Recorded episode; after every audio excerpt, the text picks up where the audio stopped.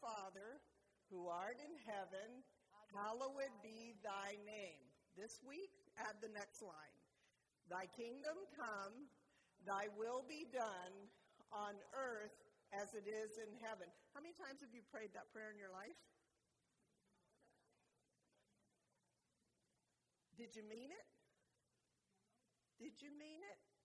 I'm becoming more and more aware as I'm working on these sermons that, oh my goodness, I have a long way to go. A very long way to go. Thy kingdom come, not mine. Thy kingdom come. And the first thing that I did, I was thinking, what did this sound like to the disciples? As they're sitting there, what is their tradition? And what are they likely to be thinking as Jews of that time?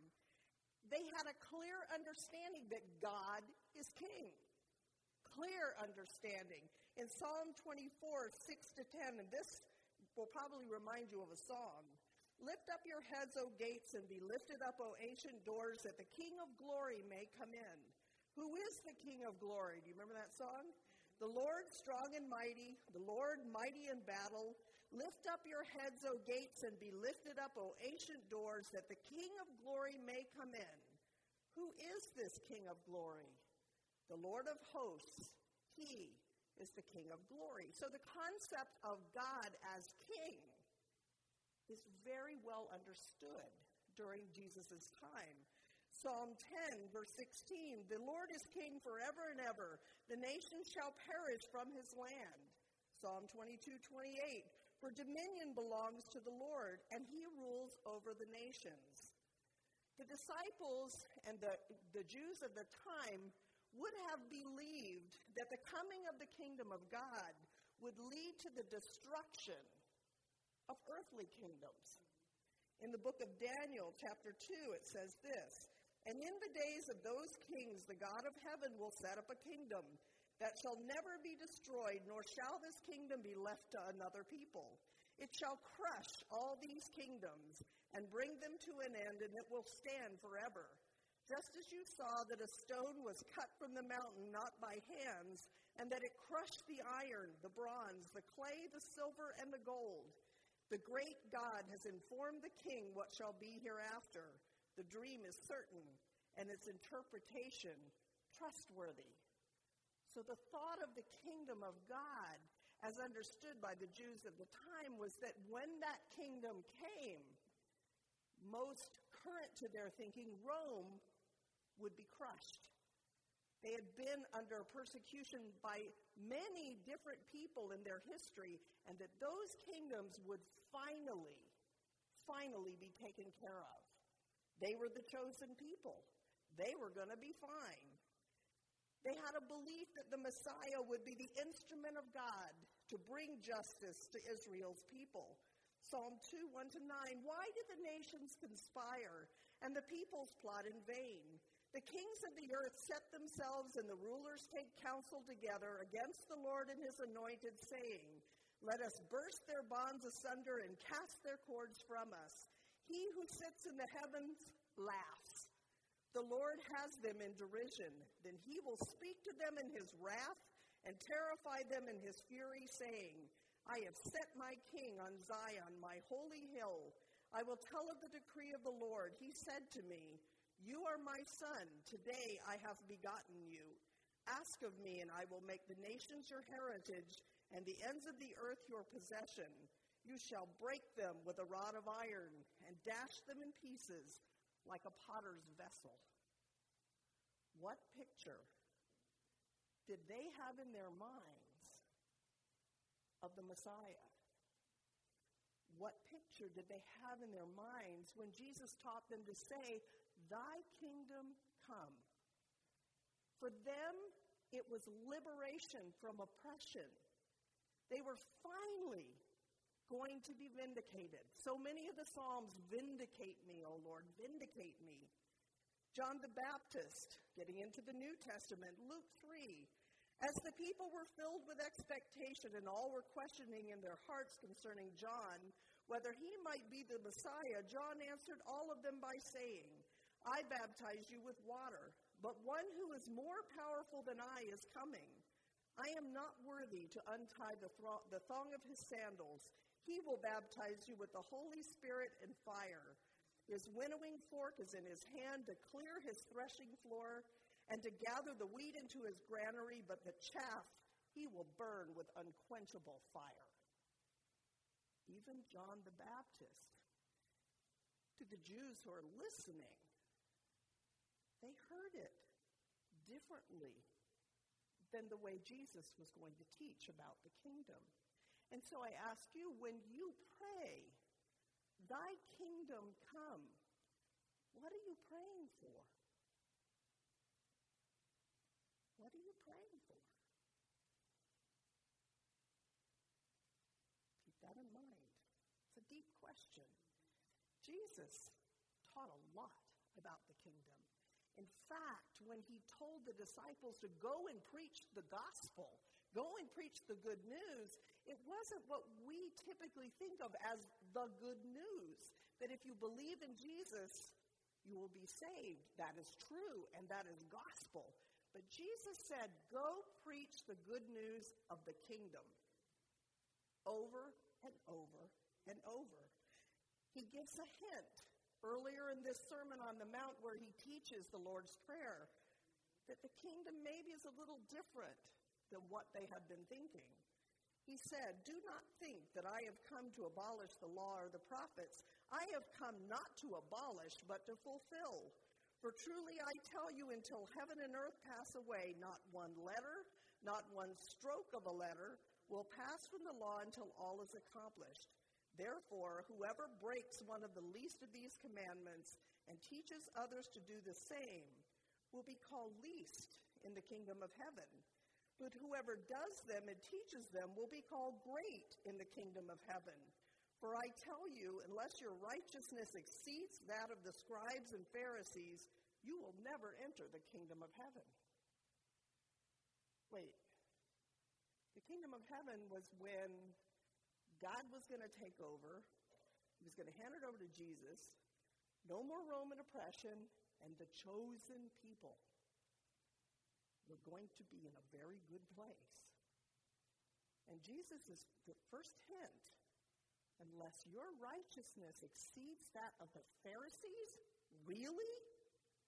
You will never enter the kingdom of heaven. Jesus teaches so many images of what the kingdom of God or the kingdom of heaven is like. It's like seeds scattered on good soil. It's like a mustard seed. It's like yeast. The kingdom of heaven is like a treasure hidden in the field which someone found and hid.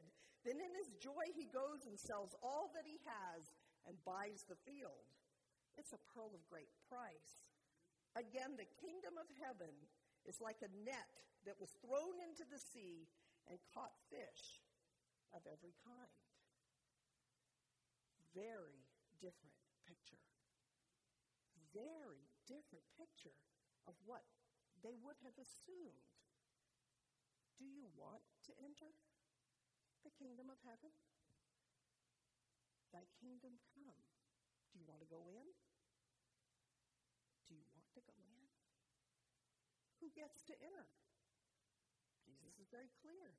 Little children, and those who have their innocence, those born from above, those who have repented, those who are poor in spirit, those who are persecuted for righteousness' sake, those whose righteousness exceeds that of the scribes and Pharisees, which I just shared, those who do the will of God, those who forgive others with their whole heart, those who are ready and looking for it, like the parable of the bridesmaids who got caught when their lamps went out.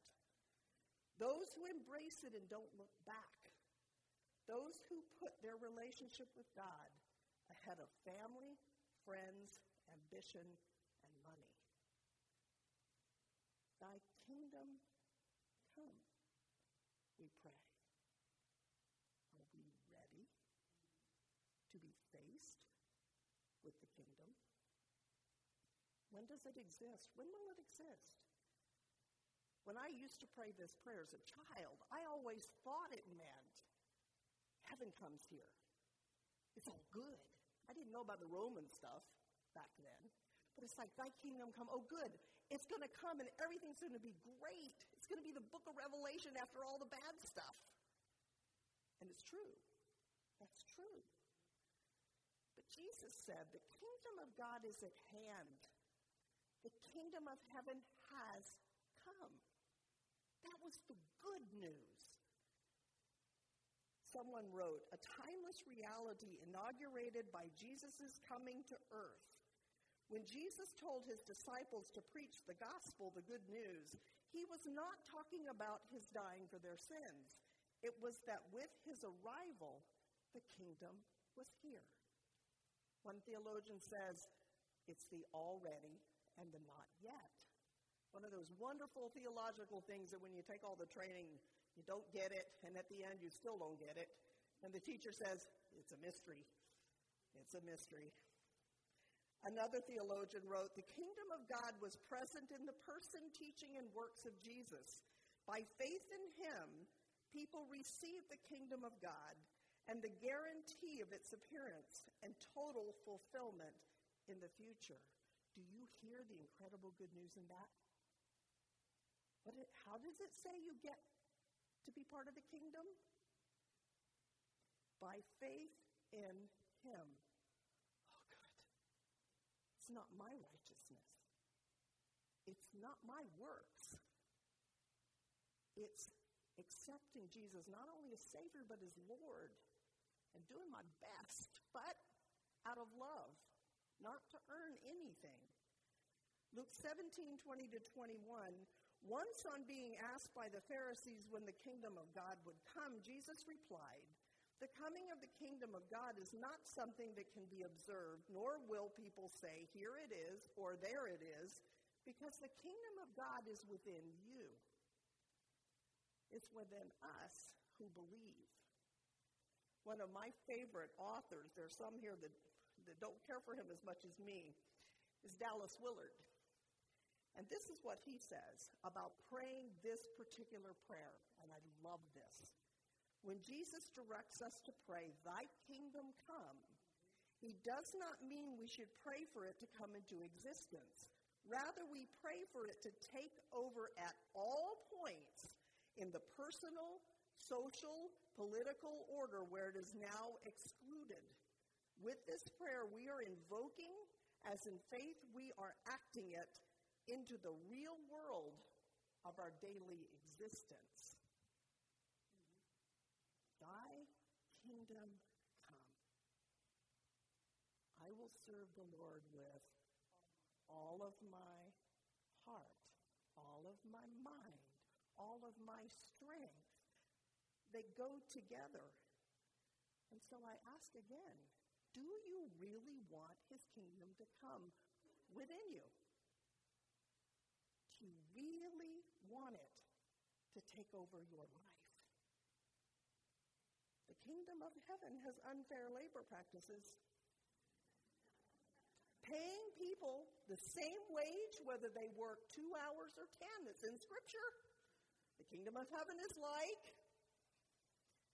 In the kingdom of heaven, the least shall be first, which sounds pretty good if you're the least. And who's going to get there first? Prostitutes and tax collectors. Why? Because they know they need it. They know that that kingdom is better than anything that they could possibly have on this earth. Second part of the verse. Thy will be done. Oh, sounds like a connection. No wonder he put those two together. Thy will be done on earth as it is in heaven.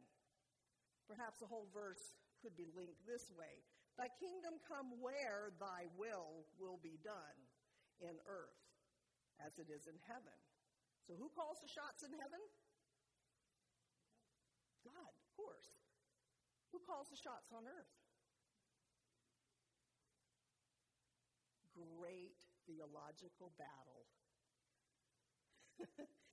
Who has the right to choose how life will be lived on earth?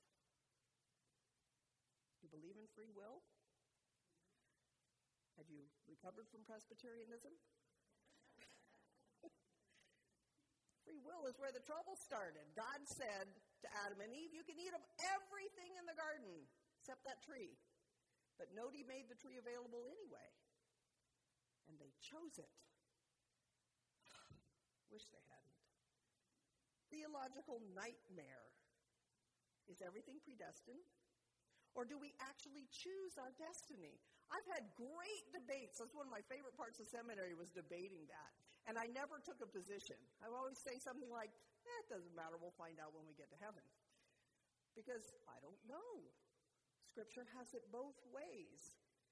There's a great story told of a group of theologians who were discussing the tension between predestination and free will. Things became so heated that the group broke up into two opposing factions. Can you imagine people arguing about this? Can you imagine?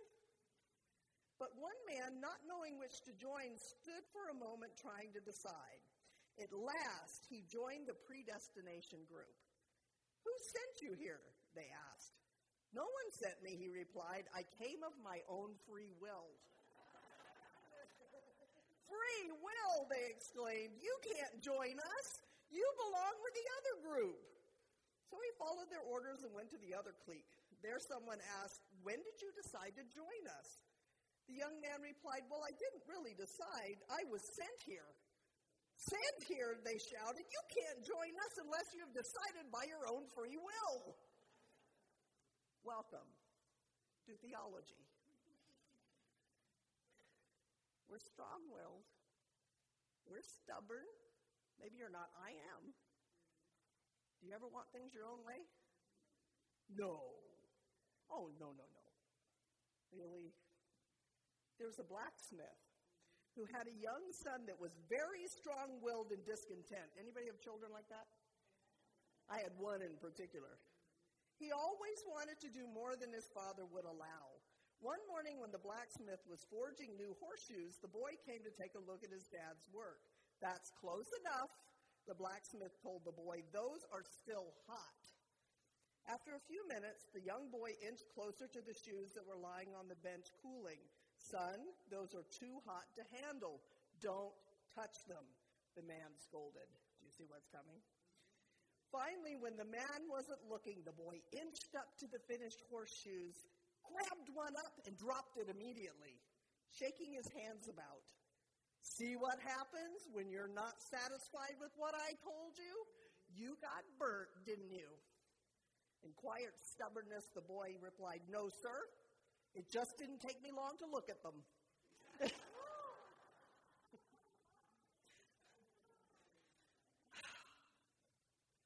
Yes, thy will be done. Jesus gave us the most compelling illustration of submitting his will to God. Picture another garden. We've talked about Eden, the Garden of Gethsemane.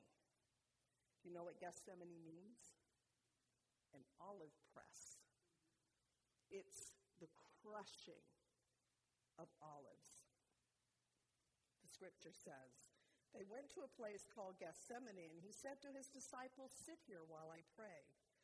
He took with him Peter and James and John and began to be distressed and agitated. And he said to them, I am deeply grieved, even to death. Remain here and keep awake. And going a little farther, he threw himself on the ground and prayed that, if it were possible, the hour might pass from him. He said, Abba, Father, for you all things are possible. Remove this cup from me. Yet, not what I want, but what you want. Jesus begged God to change the path that he had come to follow, which makes it okay for me to do the same. I can see the path, sometimes it's so hard. So, God, please don't make me do this. You ever feel that way? So many of us are on journeys, health journeys, marriage problems, all sorts of journeys we wished we didn't have to walk. Can we say, but Lord, thy will be done? Jesus uses that word. I talked last week about the word for father not being the Abba word. This time it is. This is as intimate as it gets. Daddy, Daddy, please. Jesus is not calm. He doesn't keep everything together. This is the Son of God. This is hopeful to me. It says he was distressed and agitated, deeply grieved. He feels like he could die from the pain. He threw himself on the ground. Do you notice that? He threw him. He didn't just bow down like we think of Jesus, this perfect meal. He threw himself on the ground. If it were possible, I sure wish you'd change the plan. It's the first thing. Second thing, Wait, Daddy, with you all things are possible. Please change the plan. Yet, not what I want, but what you want. Will be done. In the book, The Purpose Driven Life, Rick Warren quoted C.S. Lewis, who said, There are two kinds of people those who say to God, Thy will be done, and those to whom God says, All right then, have it your way. Tragically, many people will have to endure eternity without God because they chose to live without Him here on earth. Warren added, When you fully comprehend that there is more to life than just here and now, and you realize that life is just preparation for eternity, you will begin to live differently. Dallas Willard put it, training for reigning. You will start living in light of eternity, and that will color how you handle every relationship, task, and circumstance. I gave you a little translation of the Lord's Prayer, my translation last week. Let me add this verse to it. And would you please pray with me? Our Father, our creator, guide, and protector, who is both in heaven and right here with us, reveal your holiness that all might recognize your power when they hear your name, that they might realize to whom I really belong. Help me to honor your name in all that I think, say, and do. May your kingdom invade every aspect of my life to shape me into the person you created me to be. Though, Lord, there are many times that I want things my own way, may I realize that you know what is best. Help me to submit fully to your will, trusting you to guide me, just as you guide the angels in heaven. And Lord, would you hear us now as we pray the prayer that Jesus taught us to pray? And Lord, let us feel within us what we're actually saying. Our Father, who art in heaven, hallowed be thy name.